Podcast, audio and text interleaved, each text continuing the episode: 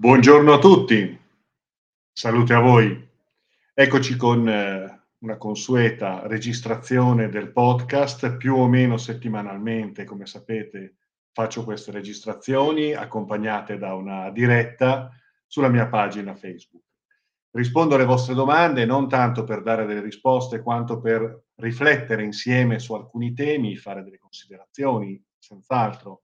Quindi scrivetemi le vostre proposte di argomento, di tematiche, stando naturalmente attorno agli argomenti che ci appassionano. La ricerca interiore, la spiritualità, l'esoterismo, l'ermetismo, l'agnosi, l'alchimia, lo yoga, la meditazione, tutto quello che riguarda il processo di risveglio, di presenza, di emancipazione, che ci vede protagonisti in questo momento così delicato del tempo umano. Ora, eh, permettetemi di prima di procedere con le vostre domande, sempre numerose e anche molto ben, molto ben articolate, molto ben argomentate, quindi sono veramente contento anche di quello che, che mi scrivete. Potete scrivermi sempre su info-carlodorofatti.com e per avere le informazioni sulle attività www.carlodorofatti.com. Dicevo, permettetemi di eh, elencare qualche evento prossimo e in particolare, eh, a parte le giornate accademiche previste per settembre, ma riservate agli studenti dell'Accademia, vi ricordo che un nuovo primo anno accademico partirà il 17 marzo del 2020.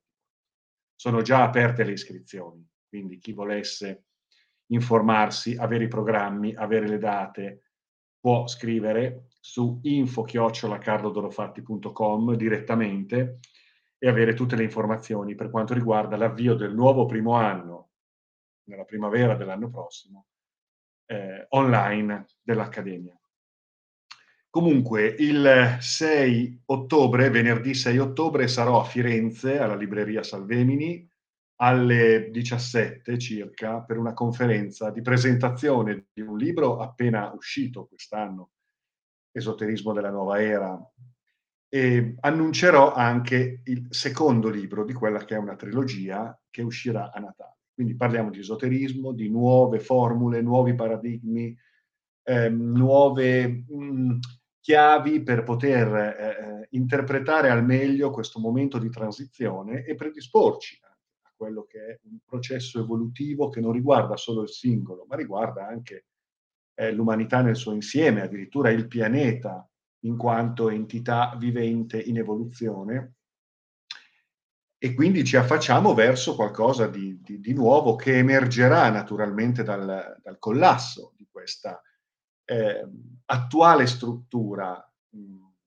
umana, terrestre, di civiltà, di società, che è un po' al suo capolinea. Non ci saranno apocalissi, però è chiaro che ci saranno dei mutamenti, questo sì senz'altro, e quindi dei processi, da una parte degenerativi, dall'altra parte rigenerativi. È proprio di questo che parleremo venerdì 6 ottobre a Firenze, alla libreria Salvemini. Poi vi segnalo che Dunque, venerdì 13 ottobre e anche venerdì 10 novembre a Terni dal vivo al Bloom. Il Bloom è uno spazio di coworking molto interessante eh, in via Galvani a Terni e alla sera organizzano concerti, eventi culturali, presentazioni di libri. Ebbene, venerdì 13 ottobre e venerdì 10 novembre faremo un'esperienza di meditazione guidata da me in due serate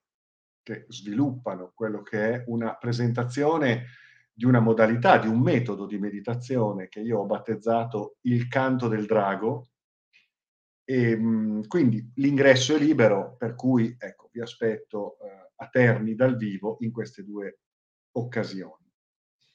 E poi per gli amici di Belluno, dove c'è una sede, una sezione dell'Accademia ACOS, ehm, Spazio Olos, l'Associazione Culturale Spazio Olos, bene, domenica 29 ottobre sarò presente dal vivo per un seminario sull'utilizzo di Sefirion dal punto di vista iniziatico, quindi quello che è Sephirion non solo in quanto mantica, che già di per sé è uno strumento straordinario, ma anche come rappresentazione di archetipi degli archetipi del processo evolutivo dell'anima, della coscienza e di quello che è quindi lo sviluppo di una consapevolezza anche trascendentale della nostra natura e della natura della realtà. Bene, Sephirion è uno strumento che rappresenta questa narrazione. Se vogliamo, il viaggio dell'eroe, il viaggio dell'anima, eh, l'ideale percorso attraverso il multiverso e varie dimensioni del possibile di quello che è la nostra esperienza spirituale, ma anche umana, iniziatica questo domenica 29 ottobre, quindi l'utilizzo di Sephirion come strumento di autocoscienza, di mappatura delle nostre personalità, degli archetipi, dei tipi individuali e eh, ovviamente l'obiettivo è quello poi di rintracciare il sé reale, cioè quell'identità reale che si adombra eh, dietro alle apparenze, dietro anche alle nostre identità eh, fittizie, costruite per compiacere le necessità quotidiane, convenzionali, sociali, però dietro a queste maschere c'è un'identità reale che va risvegliata, conosciuta, resa attiva eh, per essere sempre più noi stessi, fondamentalmente, nella nostra espressione libera, creativa, espressiva a 360 gradi, come dicevano gli alchimisti, per la realizzazione della grande opera. Allora, adesso andiamo a vedere le vostre eh, le vostre email, ok? Allora, vediamo un po'. Sì, una cara amica, Catherine, mi ehm, chiede di parlare del daimon, il concetto del daimon. È un concetto molto bello, molto interessante, molto importante, perché il daimon o genio interiore, o se vogliamo, sé superiore, anche se il daimon è qualcosa di diverso rispetto al sé superiore, è un viatico al sé superiore, è una rappresentazione soggettiva del sé superiore, che è un flusso di coscienza cosmico ben più ampio. Eh, ma il daimon è un po' il guardiano della soglia, è quella identità geniale, divina, immanente e trascendente, profonda, radicale, ma anche superiore, eh, metafisica, spirituale, che siamo, che dovremmo essere sempre di più, che nel frattempo ci ispira dal profondo, è la voce della coscienza, è eh, la motivazione forte che ci stimola alla creatività, alla realizzazione in tutti gli aspetti, sotto tutti i punti di vista del nostro essere. Quindi una realizzazione che è fisica, che è umana, che è relazionale, che è professionale, che è sociale, che è eh, in tutti i campi della nostra esperienza eh, di incarnazione, ma che si fa anche ulteriore, quindi intellettuale, artistica, dove la creatività cerca ulteriori espressioni che ci riconducono a quel senso di assoluto, a quella, nas- no, potremmo dire, nostalgia di assoluto. Ok? Quindi il daimon è quella componente profonda che siamo noi che nel frattempo, quando ancora non ne siamo consapevoli, comunque ci ispira dal profondo, ci procura intuizioni, ci procura ispirazioni, ci dà coraggio, ci dà motivazione, ci permette anche quella sana ribellione, trasgressione rispetto alle convenzioni sociali spesso opprimenti, spesso reprimenti la nostra libera espressione. Quindi il daimon è il genio della lampada, che poi emerge proprio da, dal profondo della nostra stessa coscienza, del nostro cuore. Eudaimonia, ecco, no? Il, quell'indemoniazione che riguarda l'indemoniato, che non è colui che viene impossessato dal diavolo, come si vuol credere attenendosi al, ai deliri della religione, eh, ma tutt'altro. Eh, l'indemoniato in questo senso è colui che è ispirato da quel folle genio, genio perché è creativo, perché sa andare oltre, perché sa esprimere altro, oltre. Folle perché non si attiene, non si conforma, non si omologa alle convenzioni sociali, alle aspettative altrui, alle necessità, ma rompe gli schemi, vuole andare oltre. Ecco il folle, folle che è geniale allo stesso tempo, che è anche colui che consente alle, all'umanità di evolvere. L'umanità si evolve attraverso figure geniali che sono state puntualmente trasgressive. Ecco l'indemoniato, l'eudaimonia, che è molto simile al concetto di enteos, cioè l'entusiasmo enteos, il, il, Dio interiore che si manifesta, che si esprime, no? che si divinizza, che divinizza la nostra esperienza umana, umana è l'entusiasmos, è l'entusiasmo. Ecco, l'eudaimonia è qualcosa di molto simile all'entusiasmo. Mm, e quindi il daimon è proprio quello, quella componente profonda, eh, radicata nella nostra esperienza umana perché fortemente connessa alla terra, agli istinti, alle emozioni ataviche, alla memoria. Ama la vita, ama la vita e tuttavia slanciato verso l'oltre, verso significati superiori, verso un valore aggiunto che, che ci permette di rintracciare la nostra continuità oltre gli elementi fisici, oltre la corporeità, oltre questo nostro tempo, oltre la nostra incarnazione e i suoi riferimenti che fanno da riferimento alla nostra, alla nostra narrazione, avventura umana, ma che vanno ben oltre nel momento in cui ci riagganciamo, ci riallacciamo, ci riconnettiamo alla nostra essenza reale, che è ovviamente ben oltre. Ehm, ecco il daimon. Ehm, ognuno di noi ha diritto di rivendicare il proprio daimon. Ha diritto di risvegliarlo, di liberarlo. Ehm, ed è un po' il, il percorso che ognuno fa alla ricerca di se stesso. Certo, affrontando tanti tanti limiti, tanti condizionamenti, tante manipolazioni, tante illusioni, tante paure, tante suggestioni, tante aspettative, per lo più nutrite da un sistema mm, poco favorevole, soprattutto in questo momento storico, ma sto parlando degli ultimi millenni, in particolare degli ultimi secoli, poco favorevole a, a quello che è la possibilità per l'individuo di rintracciare e risvegliare se stesso alla luce di una consapevolezza più ampia. Eh, ecco il daimon, che è anche bellezza, è arte, è umorismo, è gioia, è tutto questo il daimon. L'artista è un indemoniato l'artista, quello vero, l'arte, l'arte porta sempre un messaggio, porta sempre oltre. È veicolo di intuizioni, anticipa i tempi. La vera arte è sempre trasgressiva, anche quando si mimetizza eh, Pensate per esempio al Rinascimento, no? quando i grandi artisti dovevano per forza rappresentare certi soggetti per compiacere ai committenti religiosi, ma nascondevano sempre degli ulteriori significati, degli ulteriori messaggi. No? L'arte è un fenomeno trasgressivo, porta un messaggio, conduce a se stessi, stimola, evoca, smuove.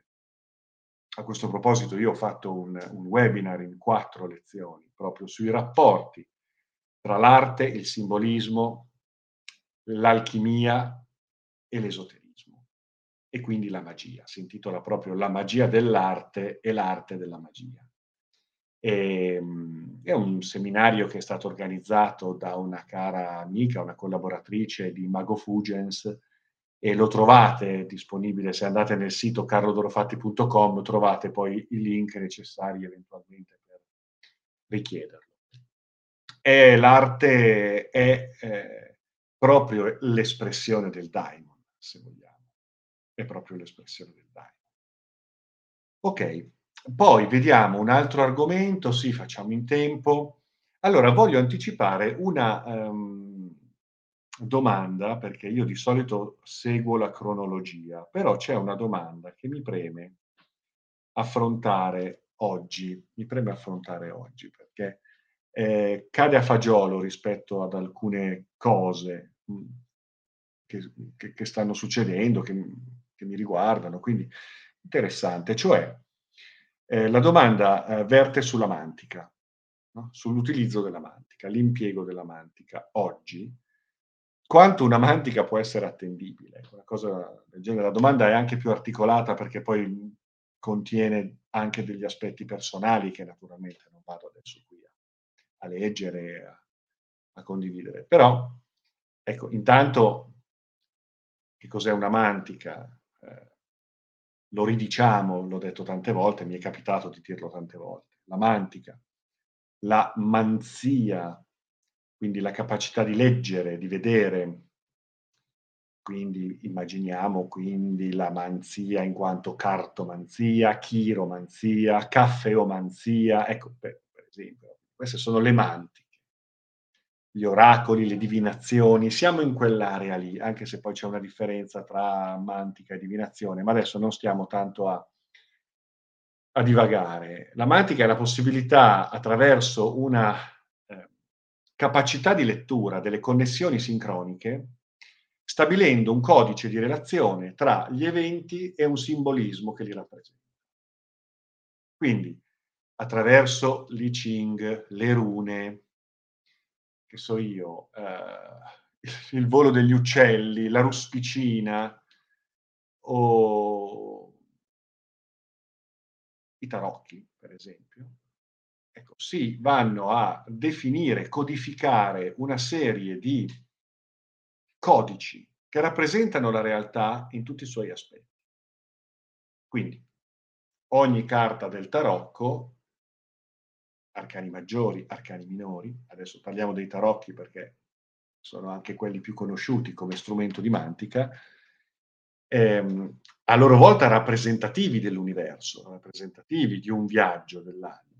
I tarocchi non sono solo dei simboli della realtà che possono essere letti durante una mantica, ma, ehm, rappresentano la nostra realtà, rappresentano la nostra realtà interiore, rappresentano gli archetipi e gli stereotipi della nostra, ehm, avventura nel mondo.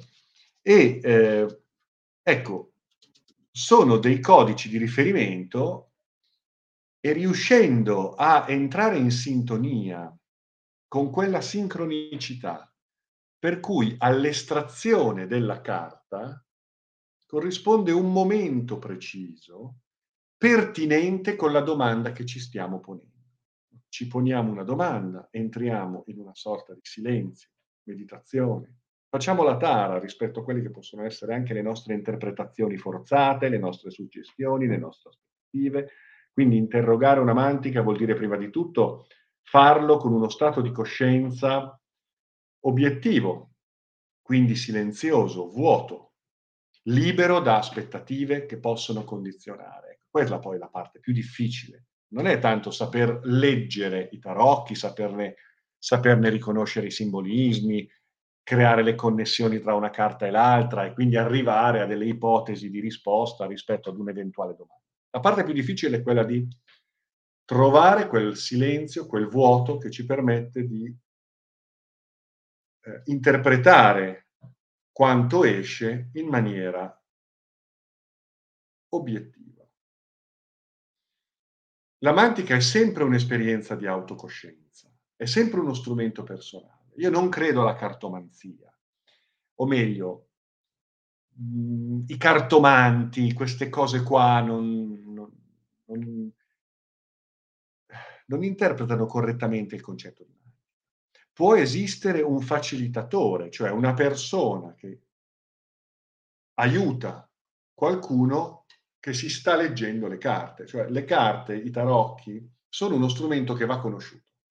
va approfondito e va usato per sé. Io mi faccio una domanda e attraverso quella connessione sincronica che mi permette di stabilire effettivamente un legame tra l'uscita delle carte e la mia domanda, io posso avere delle risposte, delle intuizioni. Perché so interpretare le carte, ma perché so anche andare oltre, perché poi l'interpretazione della carta in fondo non è che l'espediente, il pretesto per attivare anche delle funzioni medianiche, delle funzioni intuitive personali. Quindi si va anche oltre la lettura letterale del, della carta. Però ci può essere un facilitatore, una persona senz'altro più esperta, più di esperienza, che mi aiuta nella mia autolettura. Ecco, semmai è quello il cartomante, non qualcuno che ti fa le carte, ma qualcuno che ti aiuta a leggere le tue carte, quelle che tu ti sei estratto per te, ma avendo più esperienza, più conoscenza dello strumento, può aiutarti, indirizzarti, darti ulteriori informazioni e dati perché tu poi possa estrarre la risposta. Perché poi tu sai qual è la risposta. Sei tu, ok? Ora, eh, le mantiche sono uno strumento di cui non abusare è ovvio, io le faccio molto raramente.